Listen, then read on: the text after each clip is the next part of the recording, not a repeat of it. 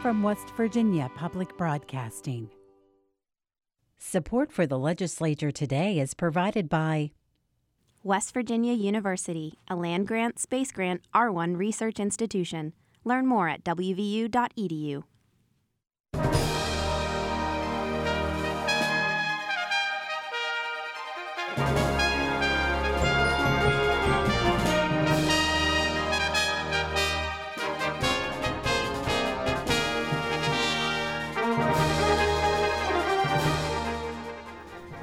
Good evening from the Capitol building in Charleston. I'm Suzanne Higgins. On the Legislature Today, the struggles of West Virginia's small farmers. A special report and follow-up conversation later in the program. But first, senior reporter Dave Mistich and reporter Emily Allen join us for a news update. Thank you both for being here. Two student-related bills in their houses of origin passed today, both after some lengthy vocal opposition. Emily, let's begin with you in the House of Delegates. Tell us about the West Virginia Students' Religious Liberties Act and the remarks that followed on that. Yeah, well, a lot happened with the bill today. Just a little bit of background. The bill's lead sponsor is Delegate Gary Howell. He's the chair of the Government Organization Committee, and he comes from Mineral County. Last year, there was an incident where some football players were praying before a game in Frankfort. An advocacy group based out of Wisconsin that advocates for the separation of church and state contacted the school board, and so Howell has said that this bill is in response to that, and basically it codifies, federal protections in the First Amendment to provide for the freedom of religious expression. So his bill has sort of a model for ways that local school boards can protect your right to express your religion and also to avoid discrimination. Some of those restrictions in this model, though, which is optional, although the bill requests or mandates that districts adopt a similar model to it. Some of the restrictions, according to people who opposed the bill today or said that it wasn't ready, were too restrictive. You're about to hear some clips from Delegate Cody Thompson, a delegate from Randolph County, and Delegate Sean Hornbuckle from Huntington. Basically, they just had complaints about the language of these parameters and if the model took away from local control or not. So let's play those clips now. The legislature does not need to be telling our county school systems who can speak at graduations, who cannot speak, for how long. And I just worry we're going to start getting into this weird area where we're not going to let students with disabilities or special needs speak, and we're going to let only the upper two classmen's grades speak and leaders. I don't like that. I like letting the schools make that decision. When talking about this, who is going to designate what is lewd, obscene? And every county is going to have their own policy. So to me, or maybe some other folks, my gentleman that was talking about the LGBTQ community, potentially. Now that doesn't make sense to me, but to some folks that could be obscene. It could be lewd. So Suzanne, kind of the concern about the bill is that the parameters aren't specific enough. They might lead to, further discrimination, which is contradictory to what the bill accomplishes, or it takes away from local control. Delegate Joe Ellington, a Republican from Mercer County, chairs the Education Committee, which passed the bill last week. He sort of defended the bill before, they passed it out of the House, saying that the model is optional. Counties still have the option to kind of form their own models for ensuring that this bill is accomplished. Here are some remarks from Delegate Ellington now. The key that it's trying to prevent is that if you have, let's say, the top three members or top three academic people to talk, typically, but they want to exclude the third one because of their religious views, that they would only allow the top two to talk. This is what this is trying to prevent. So it is trying to give it fair, that there's discretion, and it also gives it that any student has the opportunity. And as with freedom of speech, there's good and there's bad. Just like we have to deal with someone burning our American flag, that's the negative side to freedom of speech. The example that the lady from the 32nd brought up about religious expression from a Wiccan, we may not agree with it, but they have every right to do that. And as long as the forum is there for each person, the school has to be neutral. Then we can, whatever you think. And so what happened with that? So it did pass out of the House. It moves on to the Senate. All right. Before we leave the House today, at the end of session, when members are invited to make remarks, Delegate Eric Porterfield of Mercer County spoke, which prompted some heated reaction to that. Quickly tell us about that. Yeah, yesterday or earlier this week, the Banking and Insurance Committee in the House considered a bill dealing with PEIA. The bill's only sponsor is Delegate Brandon Steele, Republican from Raleigh County. It failed 11-11, basically due to Delegate Eric Porterfield, a Republican from Mercer County, stepped out during the vote. So there was some confrontation, according to both gentlemen after the meeting about how that vote went down. Delegate Porterfield said some remarks about there being a confrontation, and we're going to play that now. We should also say that Delegate Porterfield during the last session made some remarks that might be deemed offensive to the LGBTQ plus community. So Delegate Sammy Brown said in remarks that you will also hear after this that those that there are some people that have been enduring some kind of hardships throughout the session. I rise concerning this bill yesterday that was in banking and insurance as well. The lead sponsor of this bill, last night when it was time to go home, not liking, I guess, my position or the fact I had a meeting or whatever my business was, aggressively tried to intimidate me after intimidating another member of this House. Now, I think this bill can be hashed out. I think any legislation can be hashed out. We can agree to disagree. Whether it's in my own ranks or it's on the other side of the aisle, this is not the way that we need to be doing things down here. It's not the way. I've been in constant communication with leadership about this. I've been in constant communication and had to even meet with the Capitol Police today because of my safety. When we won't acknowledge that there's bigotry, when we won't acknowledge that there's hate or violence or disgusting rhetoric, that we're lifting up mistruths and making them into law. That's how we got here. And while we do have a colleague that now feels slighted, unsafe, insecure, some of us have had to do this over and over and over again, coming in day after day with that same vitriol in our faces. How'd this wrap up, Emily? So we did contact the delegate, Brandon Steele, after the session. He obviously denied that there was any kind of intentionally aggressive confrontation on his behalf. Delegate Eric Porterfield refused to name who he was speaking of. So. All right. Thanks, Emily. Dave, in the Senate Bill 131, the Tim Tebow Act. That's right. Yeah, it passed today on a 24-9 vote. Basically, this would allow public or private school students or homeschool students to participate in public school extracurricular activities, sports.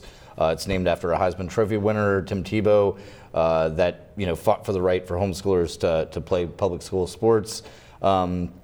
This bill had a little bit of opposition from Democrats. Like I said, there were 9 votes against it.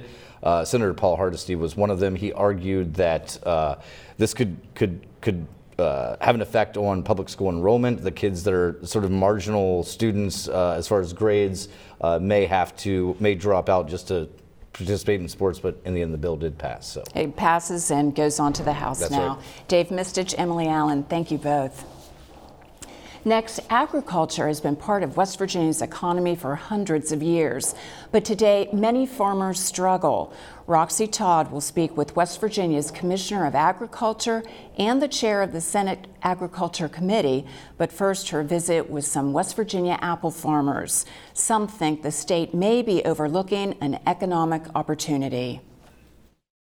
Most of the apples grown in West Virginia are in the eastern panhandle. Katie Ordove's farm is one of the largest orchards in the state. We produce about 205,000 bushels of apples every year, and we have about 25 different varieties. Ordove and her family have managed to hang on to this property and their farm business for 3 generations. My grandfather started the farm in 1954. He started with some orchards, and then he started buying adjoining orchards that were going out of business. As the farmers would get older and not want to do it anymore, they would offer him their property for sale first because they wanted to see it kept as farmland. So he expanded his farms up and down. They call this Apple Pie Ridge. Really great soil for orchards, and he just grew from there. And then he put in his own packing facilities so he wouldn't have to pay other people to pack his fruit. So that's how we got our apple packing shed and our peach packing shed. As with all farming, there are weather challenges, and they also have to fight bugs from eating their crops. I think there's always been challenges, and I just think it's the nature of farming that people overcome them. You overcome them and you adapt and go to the new trend, or you got a business and sell your farm. And though Orr's farm is going strong, many farmers across the state are looking to sell their businesses. West Virginia produces about 110 million pounds of apples every year, just a third of what we used to grow in 1979. Apples grown in West Virginia have traditionally been sold as eating apples, or for apple juice or applesauce. Sweet varieties, like Golden Delicious apples, are good for those uses. But there's a growing demand for apples that can be used to make alcoholic cider, an industry that's on the rise in the country and here in West Virginia. West Virginia now has two craft cideries that both use West Virginia apples. Here we are at Hawk Knob Cidery outside Lewisburg, West Virginia, where they buy about 80 tons of apples every year, and they pay about $30,000 for those apples. Josh Bennett is owner of Hawk Knob. The trends within the market indicate that while some of the large-scale corporate cideries are kind of plateauing, regional craft, locally sourced ciders and cideries are still exponentially growing. That is the fastest growing sector in the cider industry. And to make this kind of cider, Bennett says the industry needs more farmers growing craft apples. If you're planting very cider-specific apple varieties, you're talking about a fourfold cost difference or value for those apples. The difference, say, four low-grade apples of your average variety might be $100 a bin. A bin is about 18 to 21 bushels. If you're going to put something in that's very cider specific, you might get as much as $400 for that same bin of apples. And there's huge demand for those apples. So it's kind of sad to see that there's not more of that going on in West Virginia when we're sitting in such a nice apple-growing climate and such a cultural heritage in apple growing. This year, Bennett began buying his apples from Orr's Orchard, over 200 miles away, because his main source of apples sold their farm. So we were sourcing everything within about 30 miles of the facility at Morgan Orchard, and that orchard sold last year. And it didn't sell to another orchardist, it actually closed. It sold to a turkey farming company. So at a personal level, I would say that was it was really sad to see. That was one of the last commercial orchards in southern West Virginia. Many people we spoke to in Greenbrier and Monroe counties say they're sad to see this 100-year-old orchard close. Suzanne Williams has a small business making jams, which she sells in shops across the state. She used to get peaches and apples from Morgan Orchard to make into some of her best-selling products, rhubarb and apple jam. Yeah, Morgan Orchard was one of my absolute favorite places to go as a jam maker, because just walking amongst all the trees and being able to see the fruit ripening and see heirloom apple trees. Now she travels to the Eastern Panhandle to get her fruits and apples. I've had to up my prices a little bit because of the time and travel and gas involved, so that's unfortunate. She's concerned that there simply aren't enough farmers left in southern West Virginia who can keep going and make a profit. I don't know that the Department of Agriculture can offer some kind of incentive for people starting up orchards. I just don't know if that possibility exists. I just know it's a tough business. The farmers who sold Morgan Orchard did not respond to a request for an interview, and neither did the turkey farmers who bought it and bulldozed the 100-year-old heirloom apple trees. Folks were pretty upset about the situation. Brian Wickline is a WVU extension agent in Monroe County. He tried to find a buyer who would keep Morgan Orchard open. He even contacted agriculture schools and universities out of state. We had some local folks who were interested in the orchard, but just really never could come up with the funding to purchase it. He says the story of what happened to Morgan Orchard should be a wake-up call. The reasons they couldn't find a buyer who could keep it open as an apple orchard are kind of emblematic of the struggles most farmers in West Virginia are facing. I mean, we've got young folks that want to come back to the farm, and when you're not earning enough income to make that appealing for those folks to come back, you know, when they come back, we have to be competitive financially from a business perspective. Those young folks have to come back and they have to worry about their health insurance. How are they going to pay that? In addition to being an extension agent, Brian Wickline is also a beef and dairy farmer. It's a lot of work. The cows have to be milked twice a day. His mornings begin at 6 a.m. His son Ty is considering following in his footsteps. He's going to have the opportunity to run quite a few head of cattle, but even under those conditions, it's still going to be an economic challenge for him to be able to do that. Small farms like his make up the majority of agricultural businesses across the state. Costs are rising, but the profits are not. Increasingly, more of our food comes from large industrial farms. If we're able to keep those funds here locally, a larger amount of those dollars would stay in the local economy.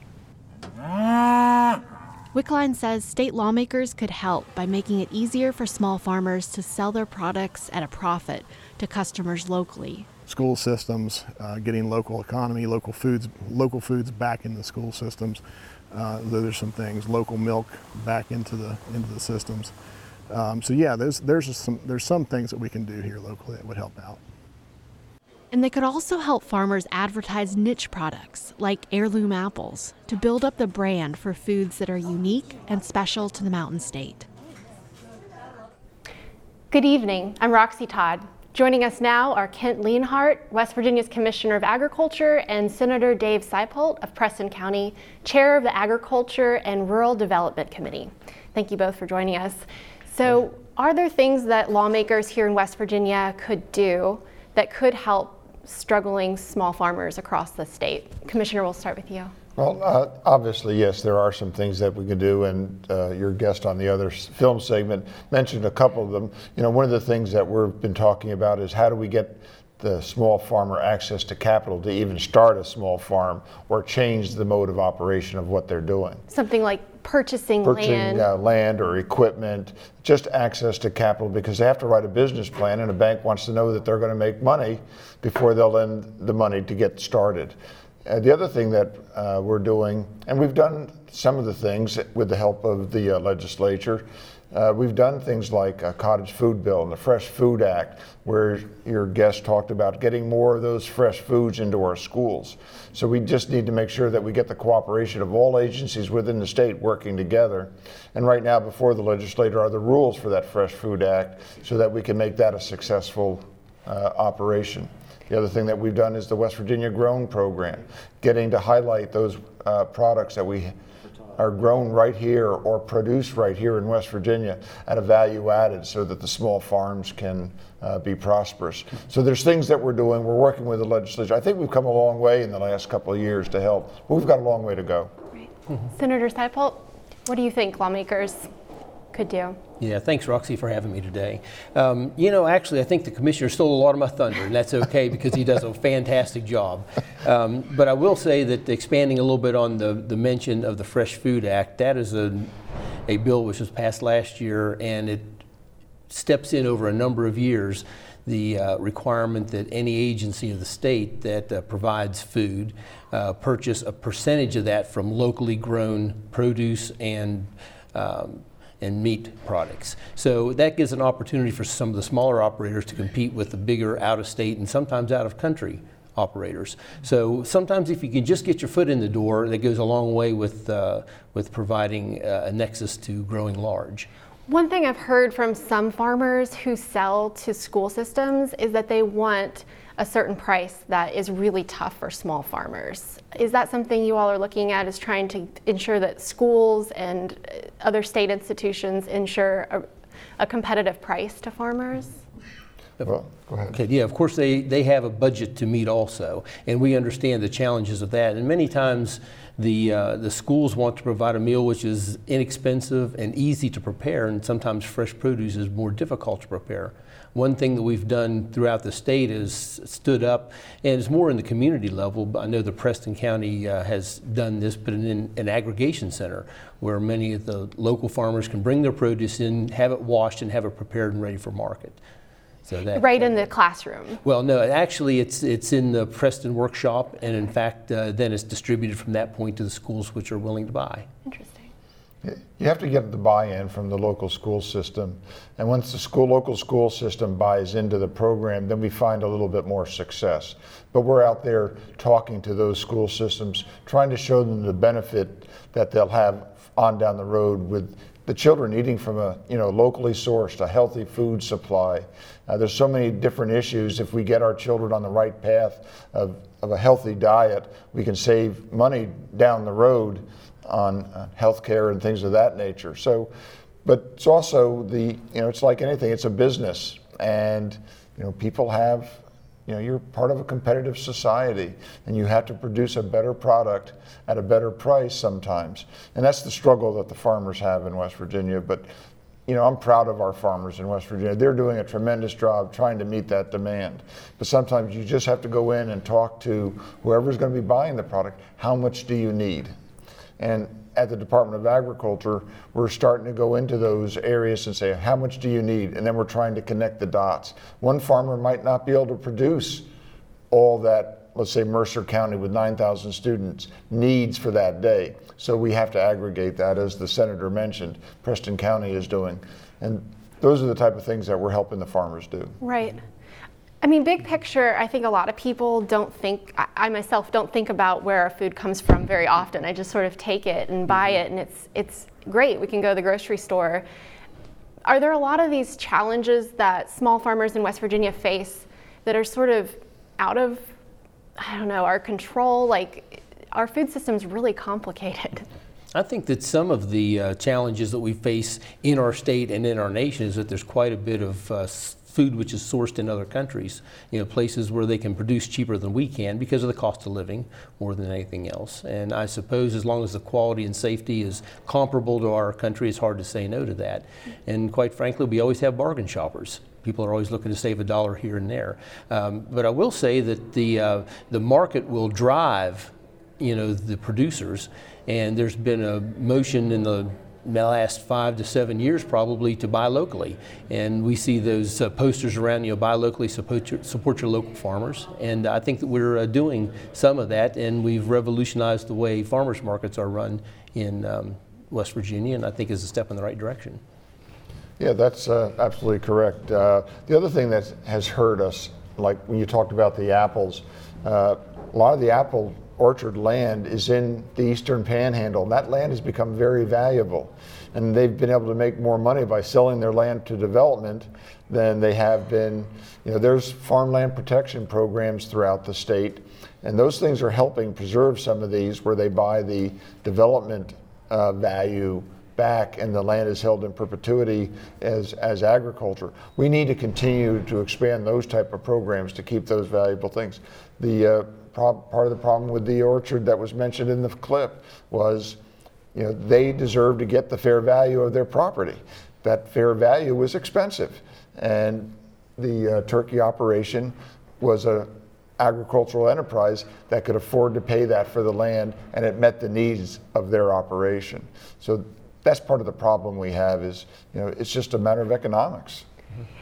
And farmers face a lot of the struggles that a lot of business owners face, where they have to pay for their own health care. It's not a job with benefits. And I think for young people, as Brian Wickline mentioned, that's just a real big gamble to take your own business and have to figure out how to, pay for those costs. What can we do to help ensure that young people are able to afford land and resources? Well, as you notice, they also mentioned that Mr. Wickline's an extension agent, so he has a job that provides health care. Then he's doing his agricultural enterprises on the side, and his family is coming in on that. So what we have to do is we've got to get some of these jobs. When we lost a lot of our mining and manufacturing jobs, we lost a lot of the small farmers at the same time, because those people that worked in the factories and in the mines, they were also farming on the side.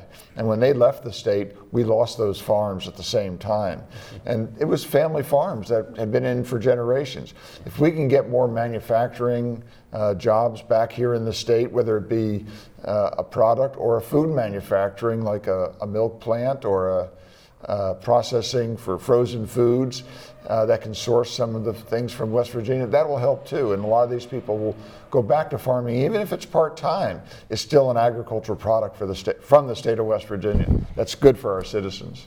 Briefly, I wanted to ask, I know lawmakers are looking at the cider industry, and do you want to speak to that, Senator? Yeah, there's a cider bill right now running in the House of Delegates, which is really rather exciting. I'm glad to see that for the first time now, the cider product is being viewed as an agricultural product rather than a wine product, and even though it does contain alcohol.